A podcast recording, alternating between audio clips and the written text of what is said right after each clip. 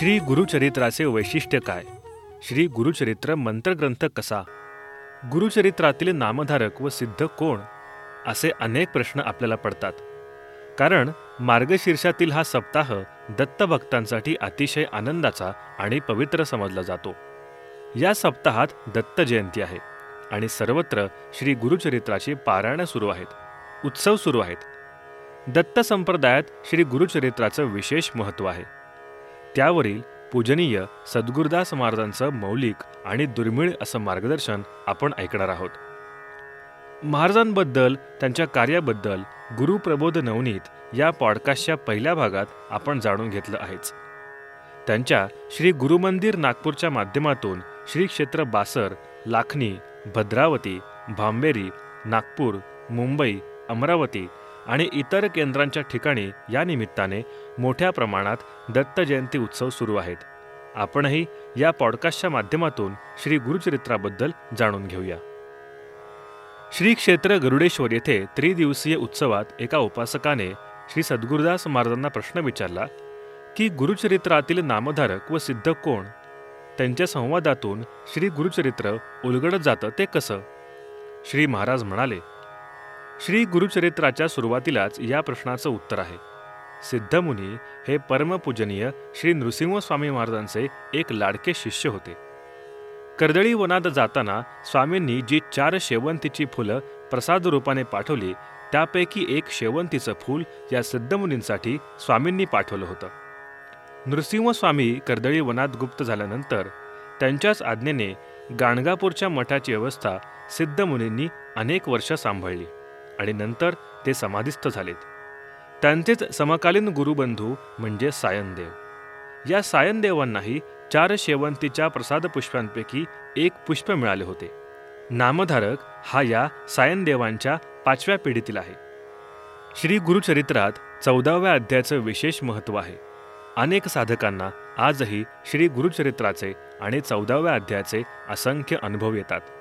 त्या चौदाव्या अध्यायाचे नायक म्हणजे श्री सायनदेव त्यांच्यावर नृसिंह स्वामी प्रसन्न झालेले आहेत आणि वंशवंशी तुझ्या घरी अखंड लक्ष्मी सुख आरोग्य नांदेल असा आशीर्वाद दिला आहे. याच सायनदेवाचा पाचवा वंशज म्हणजे नामधारक आहे. याचं नाव गंगाधर. स्वामींनी घराण्याला आशीर्वाद दिलेला असतानाही हा नामधारक परिस्थितीने गांजला गेला. त्याला दैन्यावस्था प्राप्त झाली. घरच्या वाईट परिस्थितीला कंटाळून हा घराबाहेर पडला. गाणगापूरला नृसिंह स्वामींच्या मठात दर्शनाला जायचं आणि स्वामींच्या पादुकांसमोर जाब विचारायचा की पिढ्यानपिढ्या आम्ही तुमची भक्ती करतो पण तुम्ही आता आमच्यावर कृपा करत नाही. असा विचार करत तो प्रवास करत असतो की आमचे पूर्वज श्री सायनदेव यांना श्री गुरु नृसिंह सरस्वतींनी अखंड सौभाग्याचा आशीर्वाद दिला होता. असा असतानाही मला दारिद्र्य का प्राप्त व्हावे? माझ्या नशिबात असे दुर्दैवी दिवस काय यावेत? तो असंही म्हणतो की अनेक लोकांकडून मी ऐकतो की नृसिंहस्वामींच्या कृपेमुळे त्यांना भरपूर काही प्राप्त झालं. पण मला तर काहीच मिळालं नाही. त्यामुळे सद्गुरू भक्ती गुरुकृपा वगैरे सगळं खरं आहे की नुसतं काल्पनिक आहे? अशा शंका संशय विकल्प या नामधारकाच्या मनात येऊ लागले. पुढे कडगंजी मार्गे गाणगापूरला जात असताना नामधारकाने वाटेत अन्न पाणी घेतलं नाही. खूप थकलेला होता तो. कळकळून तळमळून स्वामींची प्रार्थना करतो आहे. डोळ्यांमधून अश्रू येत आहेत. अशा भावविभोर अवस्थेमध्ये नामधारक चालतो आहे. विश्रांती घेण्यासाठी तो एका वृक्षाखाली बसला आणि त्याला गाढ झोप लागली. तो सुषुप्ती अवस्थेत गेला. सुषुप्ती अवस्था म्हणजे सर्व इंद्रिये आणि मन देखील गाढ निद्रेच्या अधीन जाणे. अशा अवस्थेत असताना एक तेजाने वलयांकित प्रकाशमान तेजपुंज भस्मांकित त्रिशूल धारण केलेले एक मुनी त्याच्या स्वप्नात आलेत. स्वप्नातच त्यांनी नामधारकाला विभूती लावली आणि ते गुप्त झाले. नामधारकाला विभूतीचा स्पर्श जाणवला म्हणून तो खडबडून जागा झाला. त्याला आठवलं की आपल्याला कोणीतरी तपस्वी व्यक्तीने दर्शन दिलं. ते कोण असतील असा विचार करत नामधारक पुढील प्रवासासाठी चालू लागला. गाणगापूरच्या अगदी जवळ पोहोचला आणि त्याच सिद्धपुरुषाने नामधारकाला प्रत्यक्ष दर्शन दिलं. सद्गदित अंतःकरणाने नामधारकाने त्यांचे पाय धरले ते सिद्धमुनी होते. सिद्धमुनींनी सांगितलं की मी स्वामींचा शिष्य आहे. तेही नामधारकाबरोबर चालू लागले. नामधारकाने आपली व्यथा सिद्धमुनींना सांगितली. की आम्ही वंशपरंपरेने श्री गुरूंची भक्ती करत आलो. गुरुभक्तीचं महात्म्य सगळीकडे खूप वर्णन केलेलं आहे. मग मला कष्ट दैन्य का प्राप्त व्हावे? इथे सिद्धमुनी खूप निर्धारपूर्वक सांगतात. गुरु कृपा होय ज्यास दैन्य दिसे कैसे त्यास समस्त देव त्यासी वश कळी काळासी जिंकेल तो. ऐसे हस्ते जोडोनी दैन्यवृत्ती सांगसी झणी नसेल दृढ तुझ्या मनी म्हणूनही कष्ट भोगतोसी. गुरुचरित्राचं सगळं सार यात आहे.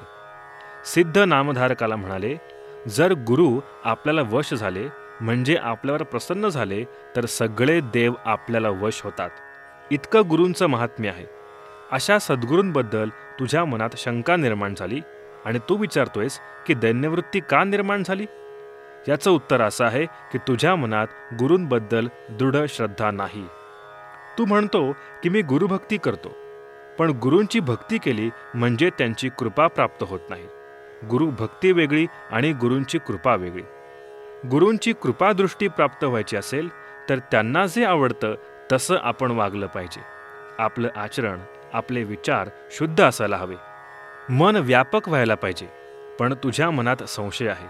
याचा अर्थ तुझा गुरुशक्तीवर विश्वास नाही.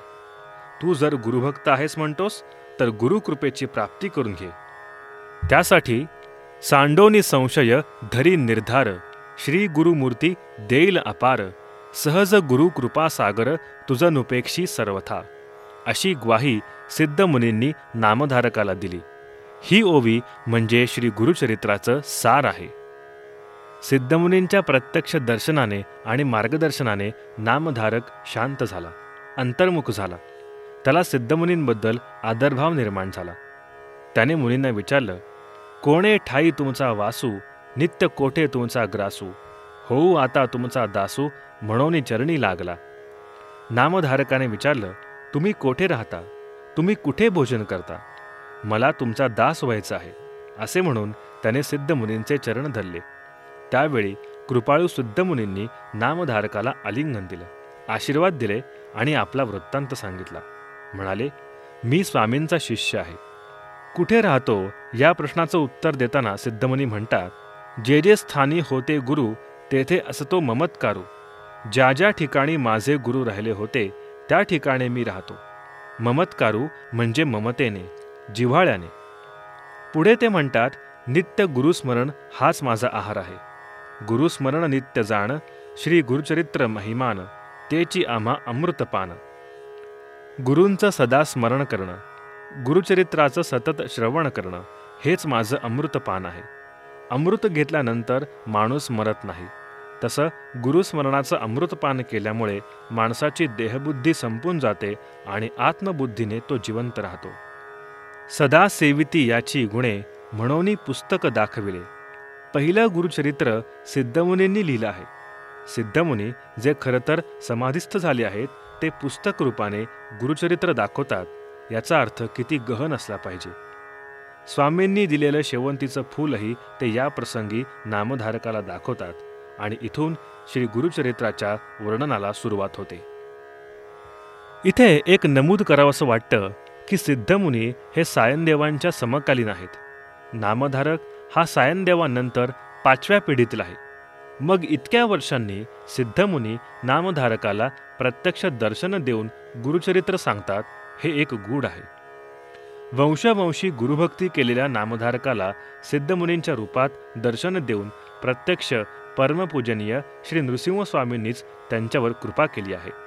यावरून आपल्याला संदेश घ्यायचा आहे की आपण जर गुरुभक्त असू आपल्या गुरूंवर नृसिंहस्वामींवर आपली दृढ श्रद्धा असेल तर अखंड असलेलं हे गुरुतत्व आपला आजही सांभाळ करतं. पुढे दुसरा साधक विचारतो की गुरुचरित्राचं वैशिष्ट्य काय? गुरुचरित्र हा मंत्रग्रंथ आहे. ज्यावेळी आपल्याला गुरुप्राप्तीची तळमळ निर्माण होते ज्यावेळी आपलं मुमुक्षत्व जागृत होतं त्यावेळी गुरुचरित्राचं पारायण केलं तर आपल्याला निश्चित मार्गदर्शन मिळतं असा अनुभव आहे. सद्गुरु शक्तीचं महात्म्य वर्णन करणारा हा ग्रंथ गुरुभक्ती योगाचं शास्त्र सांगणारा ग्रंथ आहे. गुरुभक्तीच्या संदर्भात श्री गुरुचरित्राशिवाय अन्यत्र इतकं सुस्पष्ट आणि निर्भीड असं प्रतिपादन केलेलं आपल्याला आढळत नाही. सद्गुरू महिमा सगळ्यांनी वर्णन केला पण सद्गुरू भक्तीचं एक शास्त्र आहे. भक्तियोगामध्ये गुरुभक्ती श्रेष्ठ आहे. कलियुगात गुरुभक्तीच सर्वश्रेष्ठ असे महत्त्व सांगणारा ग्रंथ म्हणजे गुरुचरित्र आहे. यातील अध्यायांच्या माध्यमातून सद्गुरूंची पंचमहाभूतांवर सत्ता असते. जो दृढभावाने गुरुभक्ती करतो त्या भक्ताच्या पाठीशी गुरु आपली शक्ती उभी करतात. भक्ताचं इहलौकिक आणि पारलौकिक कल्याण करतात अशा कथा आहेत. नृसिंहस्वामींनी अनेक भक्तांची अनेक संकट हरण करून त्यांना भक्ती मार्गावर लावून त्यांना आनंद प्राप्त करून दिला याची वर्णने आहेत. स्वामींचे भक्त सायनदेव नंदी आणि इतर अनेक ज्यांना स्वामींनी वंशवंशी तुमच्या घरी अखंड लक्ष्मी आणि गुरुभक्ती राहील असा आशीर्वाद दिला. त्यांचे वंश घराणे आजही गुरुभक्तीत लीन आहेत. आपल्या श्री गुरु मंदिरात दत्त जयंती आणि इतर अनेक उत्सवांमध्ये त्यांना आपण बघितलेलं आहे भेटलो आहे. सद्गुरूंच्या आशीर्वादामध्ये किती शक्ती असते हे या उदाहरणावरून लक्षात येईल. श्री गुरुचरित्राच्या पारायणाने आजही हजारो भक्तांची संकट आणि क्लेश दूर होतात. आपल्या श्री गुरुमंदिरात असे अनेक भाविक आहेत. गुरु हे तत्व आहे. आणि हे चिरंतन तत्व आहे. ईश्वराचे जे दहा अवतार झाले त्यांनी कार्य केले आणि निघून गेले. दत्ताचा अवतार हा गुरुवावतार आहे. आणि म्हणून गुरूंचं महात्म्य सांगणारा हा गुरुचरित्र ग्रंथ आहे. यातील संवाद हे केवळ सिद्धमुनी आणि नामधारकामधील नाहीत तर आजही जे नामधारक आणि सिद्ध आहेत त्यांच्यातला हा संवाद आहे. नामधारक कोणाला म्हणायचं? जो अखंड नामामध्ये आहे. आणि ज्याच्यावर गुरूंच्या कृपेचा वरदस्त आहे तो सिद्ध.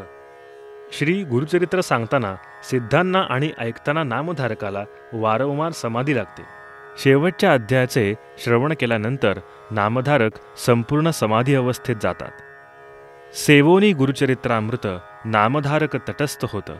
अंगी धर्म पुलकांकित रोमांचही उठती. कंठ झाला सद्गदित गात्रे झाली सकंपित. विवरण भासे लोकांत नेत्री वाहती प्रेमधारा। समाधी सुखेन बोले देह अणुमात्र नहाले।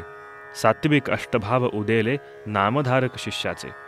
म्हणजे लौकिक जगातील दुःखाची तक्रार घेऊन गेलेल्या नामधारकाला समाधी सुखाचा परमोच्च आनंद श्री गुरु प्राप्त करून देतात। पण दत्त संप्रदायाचं वैशिष्ट्य हे आहे की हा गुरु संप्रदाय आहे आणि गुरूंना अखंड समाधीत राहून चालत नाही। त्यांना अखंड लोकोपकाराचं लोकांच्या उद्धाराचं कार्य करावं लागतं.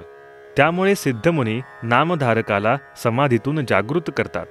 सिद्धमुनी म्हणतात तू तरलासी भवसागरी रहासी ऐसा समाधीस्थ जरी ज्ञान राहील तुझ्या उदरी. लोक तरती कैसे मग? म्हणून या कारणे अंतःकरणी दृढता असावी श्री गुरुचरणी. बाह्य देहाची रहाटणी शास्त्राधारे करावी. सिद्ध म्हणतात जे आत्मसुख तुला प्राप्त झाले ते इतर दुःखी कष्टी लोकांना प्राप्त व्हावे यासाठी हे शिष्योत्तमा तू समाधीतून बाहेर ये आणि लोककल्याणासाठी हे ज्ञान हे चरित्र सर्वांना सांग. श्री गुरुचरित्र श्रवणाचं फळ नामधारकाला काय मिळालं? तर ते स्वतःच सिद्धरूप झालेत आणि पुढील पिढ्यांसाठी श्री गुरुचरित्र सांगण्यासाठी तत्पर झालेत. अशा प्रकारे समाधी अवस्थेत सिद्धांच्या मुखातून प्रकटलेले हे गुरुचरित्र चिरंतन शाश्वत सुखाचा अनुभव देणारे आहे. श्री गुरुदेव दत्त. श्री गुरुचरित्रावर किती नाविन्यपूर्ण आणि विस्तृत मार्गदर्शन आपण ऐकत होतो. होय ना? आता भेटूया पुढील भागात. तोपर्यंत नमस्कार.